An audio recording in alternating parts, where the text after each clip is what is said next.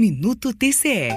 Processo julgado na sessão plenária desta quinta-feira, 4 de março, é um exemplo de como um cidadão ou entidade pode fiscalizar o gasto das verbas públicas. Através de denúncia feita à sua ouvidoria sobre irregularidades na construção da rodovia Niquelândia, distrito de Muquem, o Tribunal de Contas do Estado de Goiás foi até lá e constatou que houve superfaturamento de mais de 5 milhões e 220 mil reais. Asfalto mais fino do que deveria ser e já esburacado, material inferior nas passarelas dos romeiros e nos bueiros da estrada são alguns dos defeitos encontrados. A obra foi contratada pelo Estado através da Codego por 18 milhões e 333 mil reais, com a construtora Centro-Leste. O TCE agiu preventivamente e mandou suspender os pagamentos. Os diretores da Codego da empreiteira foram citados a se defenderem e corrigirem as falhas, mas só atenderam em parte às determinações do Tribunal de Contas. Por isso,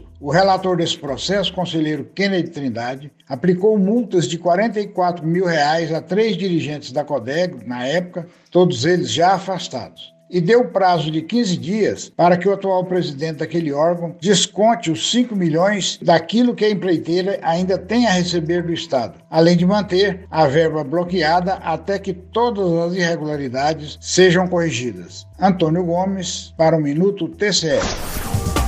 Rádio TCE, uma emissora do Tribunal de Contas do Estado de Goiás.